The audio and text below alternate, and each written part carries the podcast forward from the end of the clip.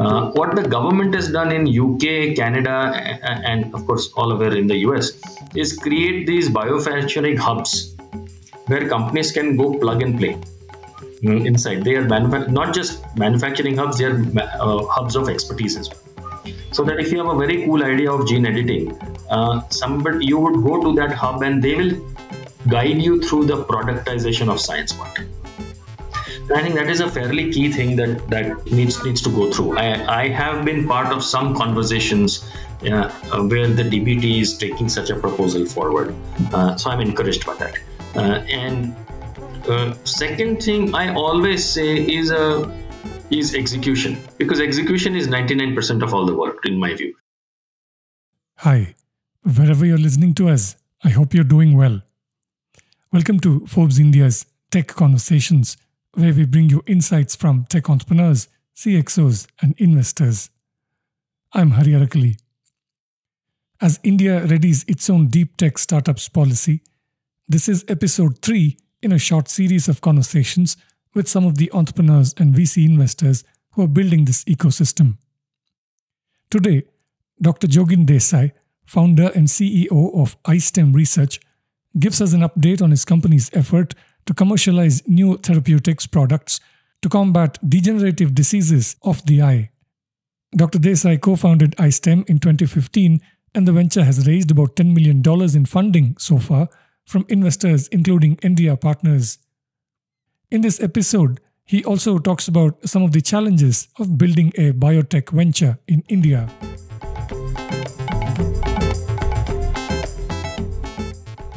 Dr. Jogin, good morning. Thank you so much for making time for me. Um, really appreciate it. Looking forward to this conversation.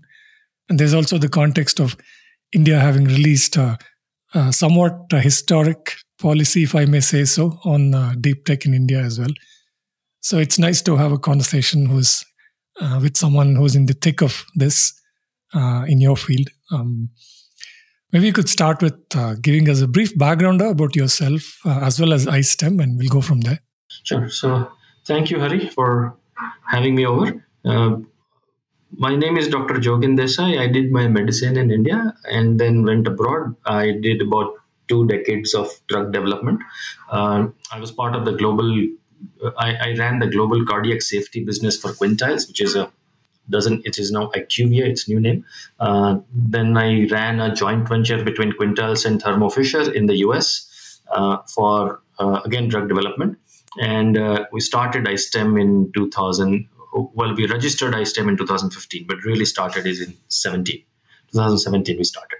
Um, so EyeStem started with a very uh, it was serendipitous as most startups do uh, is that I had gone to Dr. Rajni Battu, who is, uh, uh, is an ophthalmologist here in Bangalore, uh, and for an unrelated uh, ophthalmology checkup. And we started talking about how cell and gene therapy is going to change the face of incu- currently incurable diseases of the eye.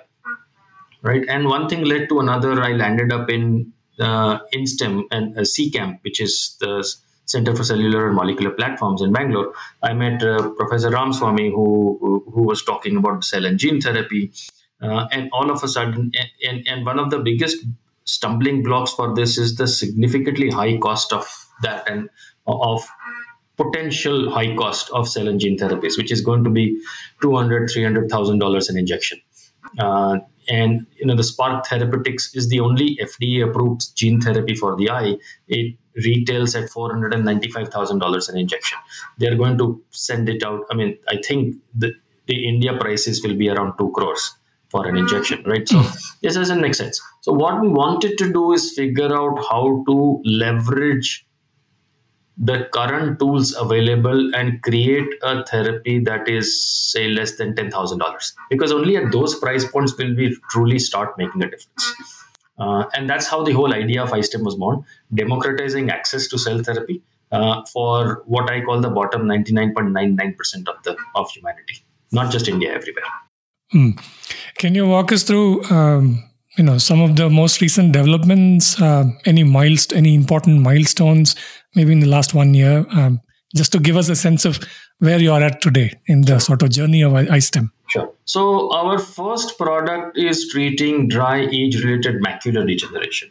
Uh, dry AMD is the largest cause of incurable blindness for people over 50 in the world. Uh, there are 170 million people in the world who suffer from it. 40 million out of them are in India, and uh, uh we have created a suspension of reti- uh, of cells uh, without going too deep into the science.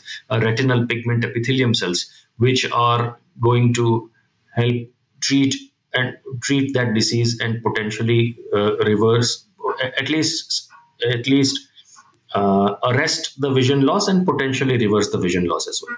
Uh, we have finished all. Say in the last twelve months, we have we've made huge progress actually in the last twelve months. A very uh, key critical milestones. The biggest one of the biggest milestones is that we have now all the data that we need for a regulatory filing, all the animal data, and which we have done. So we have filed with the uh, CDSCO in India uh, with a trial. We have finalized all the sites. LV Prasad, AIIMS in Delhi, and uh, Jalna in Maharashtra are the three sites for us.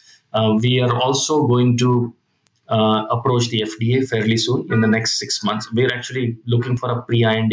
We'll, we'll apply for a pre IND in the next uh, six weeks. Uh, with the FDA and then an IND, uh, and our manufacturing is done, which is which is also a very key milestone.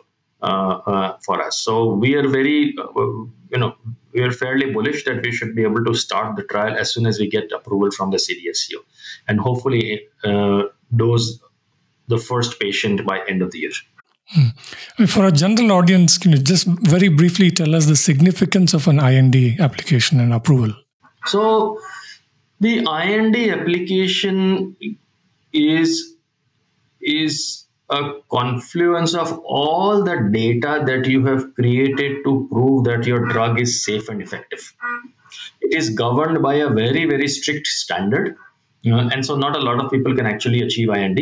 Uh, and you have to make sure that you have demonstrated that you have productized the science which is very important because you have to make sure that the whatever protocol that you're using has to be consistent, dependable, scalable, repeatable.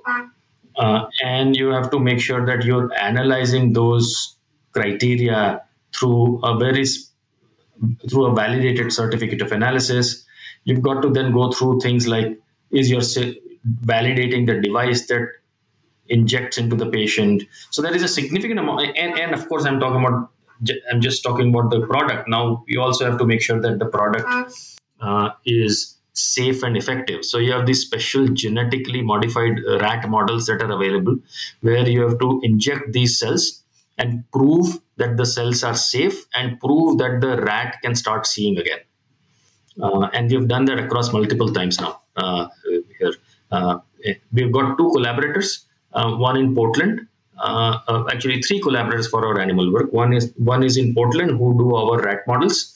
the other is uh, Dabur Research in Delhi, who do all our what we call in our parlance GLP tox toxicology models, and the third is Singapore uh, Eye Research, where we do they do all our larger animal models, uh, and all of three are independent. Uh, independent reports that have been published and said our drug is effective and safe. Mm. So, from here, what are the next steps? Do you move on to human trials, uh, and do you need specific permissions for those? Yes. So we we have applied for the permissions uh, with the CDSCO, and we will soon apply the permission with the FDA to start in the US as well. Uh, we anticipate, I think, in the next six weeks, we hope that to, we get permission from the CDSCO, and at that point in time, we would want to start the human trials as soon as possible. As soon as possible is the answer and this is important hari because you know in every six in the last six years whenever unfortunately dry amd is a huge problem in india. And whenever we do any press release for funding or anything else um, we always get uh, responses on linkedin twitter some people call saying when are you starting a trial? When are you starting a trial? So this is a very very key important milestone for us because you know this is this is when we can start delivering on our promise, so to speak. I mean, in, in, in your world, uh, there are so many things that could go wrong, so many things that you have to be very careful about uh, get all the data right and the tests right. So uh, realistically, um, what sort of timeline for a commercial uh, product? Right. So what happens in India uh, is this is an unmet need. Yeah. There's no cure. Just to give you a sense, Hari, of the background, there are about four or five companies in the world that are trying to cure this disease. Uh, certainly, we are the only ones in India, but even among the world, there aren't too many who have managed to achieve what we've achieved. Uh, the second thing is the market for dry AMD is uh, uh, so there are a lot of patients that are waiting uh, for for this. Uh, so the regul the, the reason why I'm saying this is the regulators are willing to work with us to try and expedite an accelerated pathway. Uh, and my hope is that once we get safety and efficacy out of this particular one, which will take, uh, I think, about 12 to 15 months from the time we start, uh, we should be able to get uh, provisional commercial approval. So, uh, to answer your question, I would say second half of because a lot of these things always take more time than you think. Uh, so I would I would say somewhere in 2025 uh, but hopefully early, earlier than later part of 2025. But realistically, the later part of 2025. Hmm. I mean, I get that the science is very technical, but I think uh, a lot of people might still be curious about how your technology actually works, and it would also give us a sense of the innovation that you have developed. Maybe you want to try and explain it to us. I mean, think of explaining it to a complete layperson. No, I get it. So, um, it's very simple. In dry AMD, you lose a certain um, layer of the retina.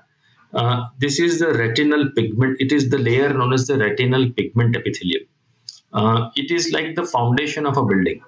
Uh, R- retinal pig- RPE, as it is known, is the foundation, and the building is our light sensing cells, uh, right, for, through which we can see. So once the foundation collapses, the building collapses with it. Mm, that sort of thing. So what we have done is created those cells in the lab uh, and through, and productized that science, and then we have put those cells in a gene, a special genetically modified rat which does not have these cells. So we have proven that these cells can then help the rat. So we have a control where there is no injection uh, and there is and here we are putting the injection. So where there is no injection the rat will very quickly go blind completely. And where there where we have put in cells we have proven that the rat does not go blind.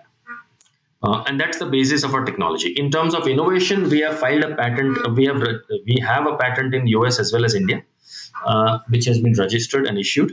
Uh, we have uh, you know, our technology is for scale because if you go back to the purpose of the company which is democratizing access uh, it scale has to be at the center of this purpose. Because if you can scale then you can reduce the costs. So from um, 1 million cells starting material we are able to create 48 million uh, of our product which is a significant expansion. And i it, i don't think there's many people in the world who have done what we've done so far and so the, the business model is like uh, selling uh, uh, a therapeutic product, uh, an injection. Yes, absolutely. Ultimately, it's about selling the injection. Hmm. So, so I would imagine at some point uh, you would establish your own factory, or there are established contract manufacturers who can do this for you. There are established contract manufacturers uh, who certainly can do this for us we whether we will establish our own or that uh, something that is open to question. Right now we're still deciding that to be quite honest. So your customers could be uh, uh, hospitals or individual patients? I mean so i'm thinking the, the, patients would buy it through the hospitals and you sell to the hospitals? Yeah yeah yeah. It would have to be the retina surgeons. There are about 700 retina surgeons in the country uh, and those are the this is a subretinal injection. So only retina surgeons can do this injection. Okay. Uh, and and can that be done as a uh, like an outpatient uh, treatment or? Yeah i mean you might need to keep the patient for a day uh-huh. uh, just to make sure everything is okay. But otherwise yeah the treatment is fairly it's not very uh, hard to do. Mm. and again i mean from a completely layperson's sort of curiosity does this require things like the the therapy being compatible with the patient? Uh, no, it's an excellent question. Uh, so uh, we have an eye is considered an immune privileged organ because there the blood doesn't come in. There is a blood-brain barrier, and similarly there is a blood ocular barrier as well. Um, uh, however, we do want patients to be on uh, uh, immune suppression for the first three months to make sure that their cells have the capacity to then go and integrate into the patient. Hmm. Do they need to be from the same person or no? No, no. If if it is for the same person, then it so if it is same person, then the then the process becomes so big that you cannot scale. Uh, so it has to be one to many. Okay. Essentially, the cell line that we have, it will it will the cells that we create can go into any patient. To answer your question. Okay. Um, again, I mean, forgive my ignorance. So your original cell line, where does it come from?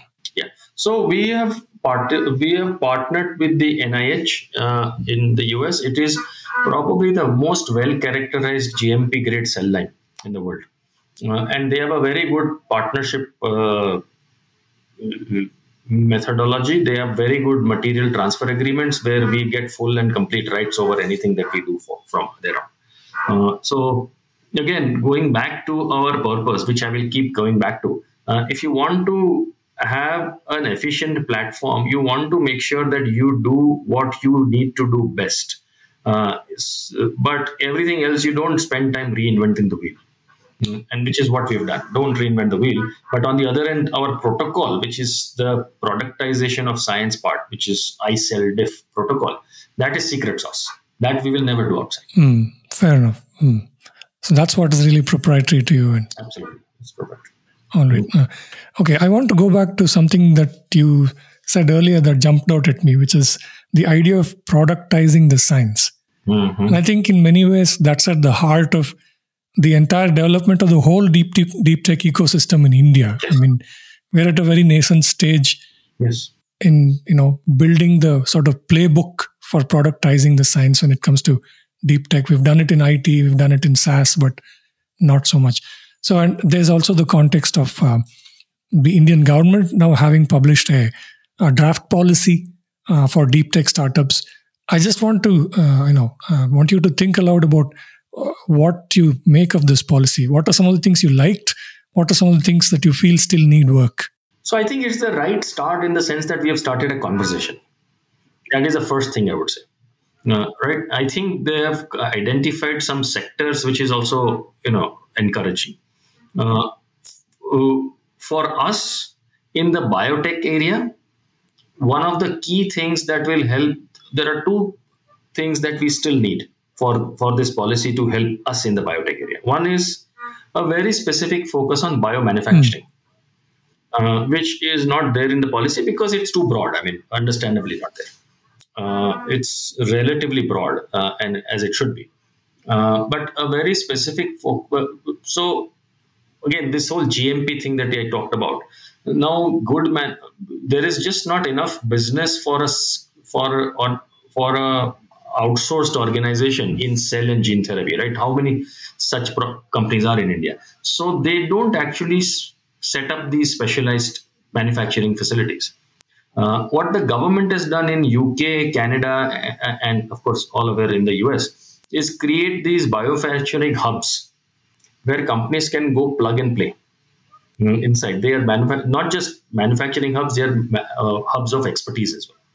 So that if you have a very cool idea of gene editing, uh, somebody you would go to that hub and they will guide you through the productization of science part. Mm.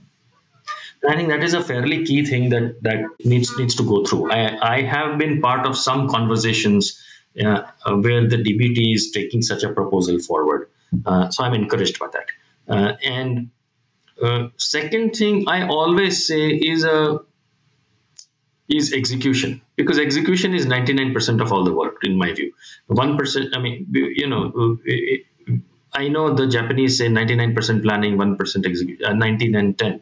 Uh, I think in India it has to be, you know, 90 and 90.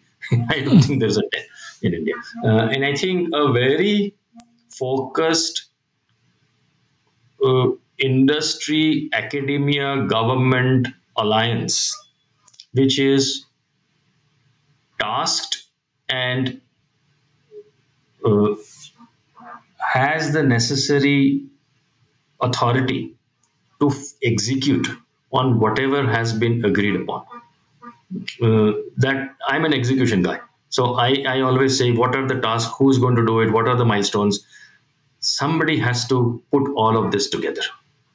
Uh, and that these are the two things that I would say are missing. Hmm. Yeah, I mean, on that point, can you talk about what might be some of the really tough challenges in actually implementing this policy successfully? Yeah. Uh, so again, it's so broad that implementing the policy at a uh, it will have to be like for example, biotech. It will have to have a, a, an arm that just focus on how to do bioman scale up biomanufacturing in India.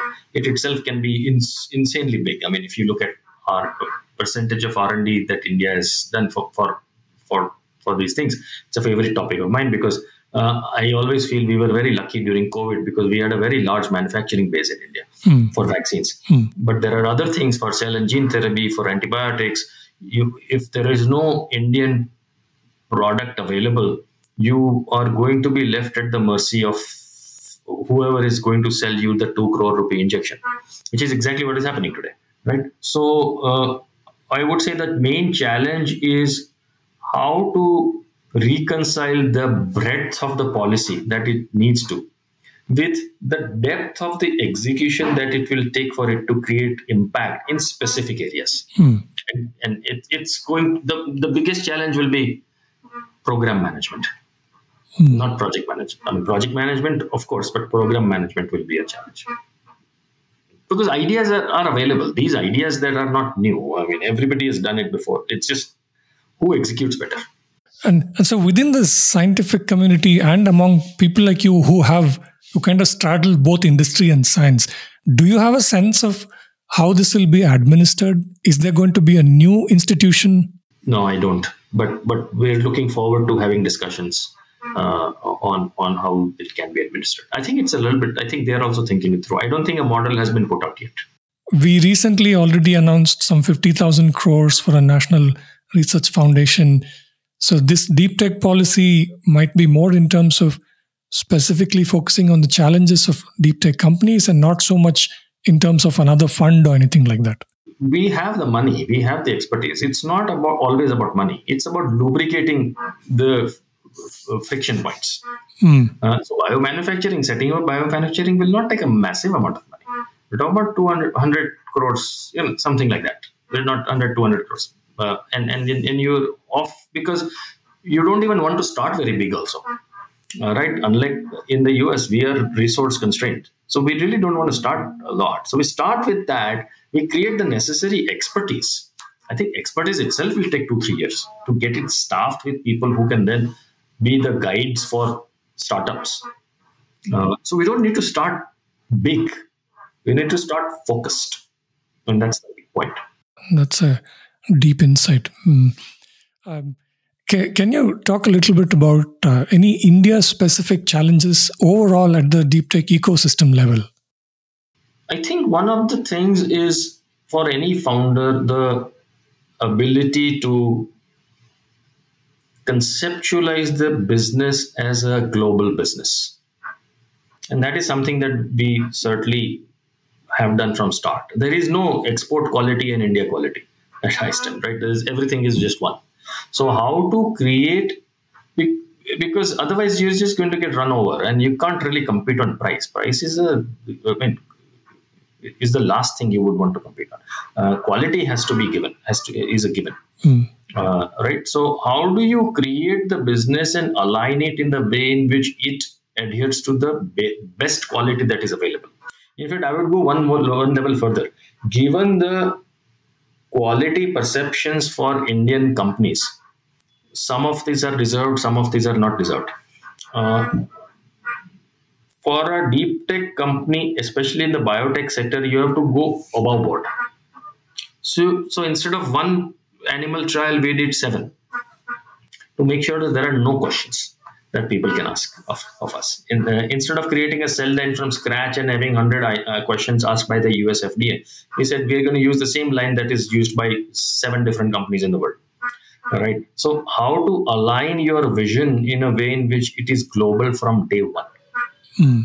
uh, is important and that involves a significant amount of collaborations that involves a significant amount of so we our, our scientific board is all in the us uh, and these are people who help us from uh, you know because otherwise there's just no way to know.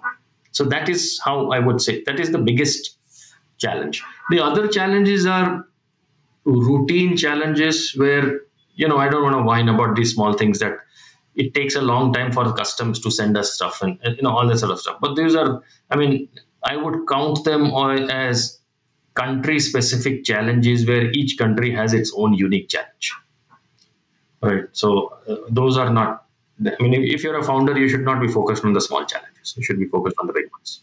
Uh, and in a company like EyeStem, of course, you will not lead, you will not need uh, a big team or anything like that, but you will need specialists with a lot of focused experience. How's that experience been for you like? So we are very selective in our hiring, um, and we take a. I mean, it would take probably around four to five months before a person can be truly effective. Mm. Uh, we are also focused on the culture uh, a lot uh, because culture is you know culture eats strategy and so on. Uh, but in but it is even more so on the scientific side uh, because people come there is a lot of preconceived notions on what somebody can do and somebody cannot do based on the degree that they have and for us to get the culture to a point where the only thing that matters the only thing that is is the patient. Uh, and not me not my co-founders nobody. Uh, and that so we're very very selective. Uh, and and then once and we want to and we want to make sure that whoever comes in is aligned with our vision which is democratizing access for for patients in the in the world once that happens then everything else is magic. Uh, you don't need to tell them when to come and we never monitor when who, when people come and when people go. Uh, it's just you know on the other end when there was covid when during the first lockdown uh, our guys against my advice uh, used to come to the office every day. Uh, i said forget it the cells can die it's not a problem. They said no the cells cannot die you know. So uh, once you're aligned on the vision everything else is easy Hmm. How many people now overall at EyeStem? 12 including us Fair enough.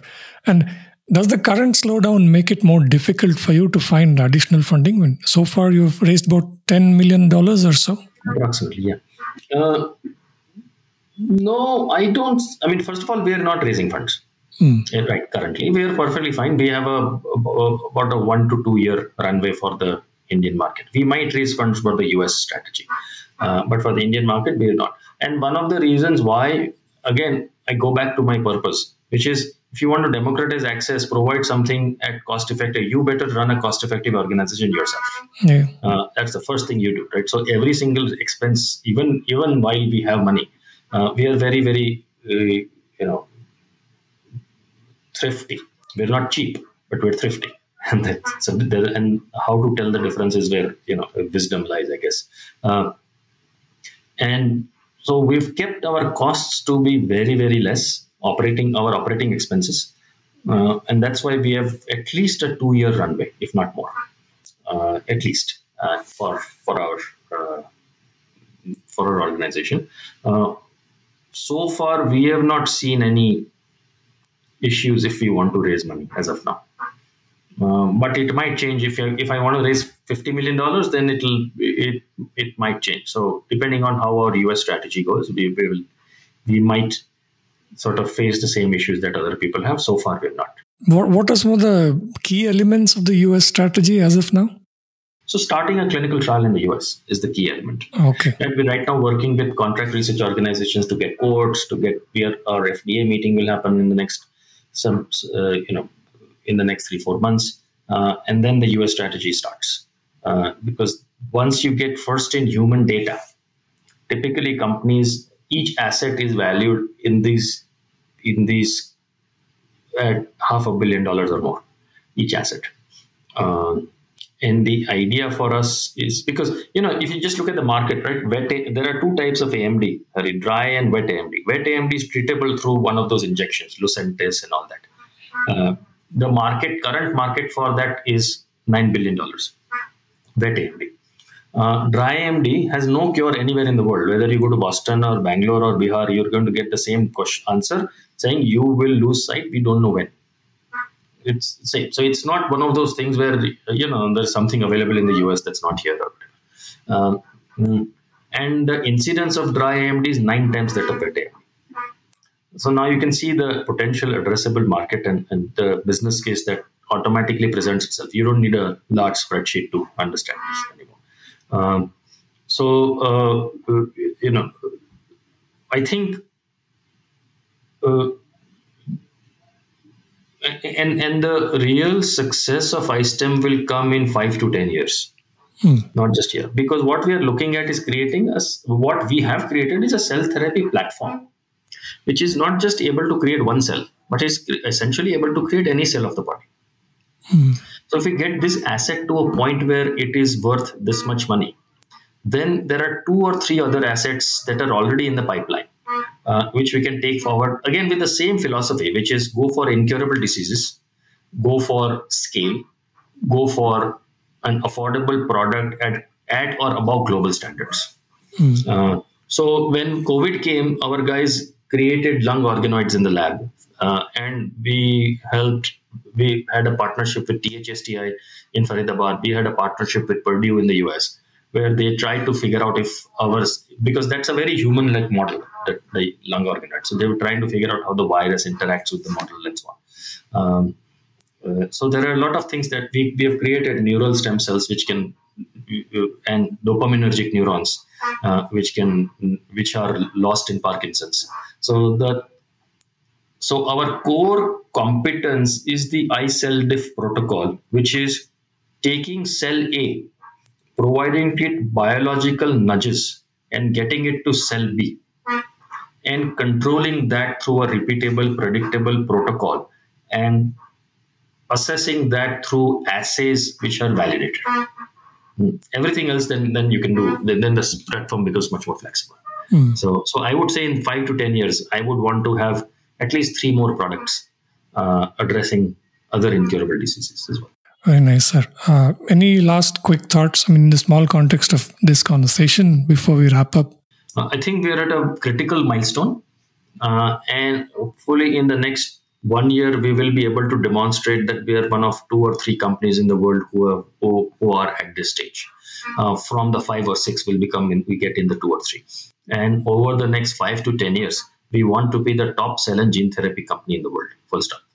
Nice. Uh, and again, this is not about personal ambition or uh, making money or all of that, although that happens on the side.